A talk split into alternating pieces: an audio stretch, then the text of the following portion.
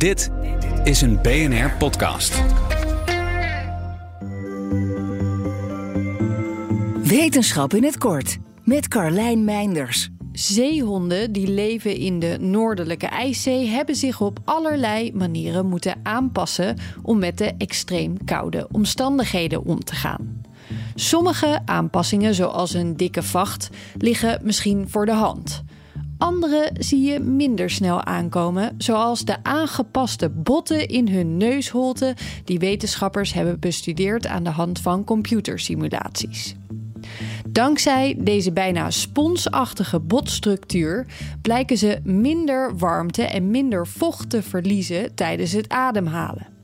Zo'n 94% van het vocht dat ze inademen houden ze vast.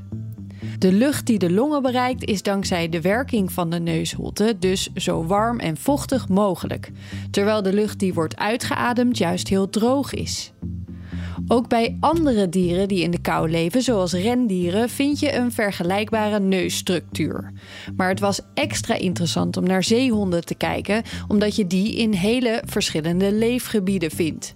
Zo konden ze mooi zien dat de zeehonden in warmere gebieden niet deze botstructuur hadden. In de toekomst willen de onderzoekers hetzelfde bestuderen bij zoveel mogelijk andere diersoorten. Zou een kameel bijvoorbeeld iets vergelijkbaars doen om water vast te houden? Uiteindelijk hopen ze dat hun onderzoek van pas kan komen bij het ontwikkelen van betere ventilatiesystemen.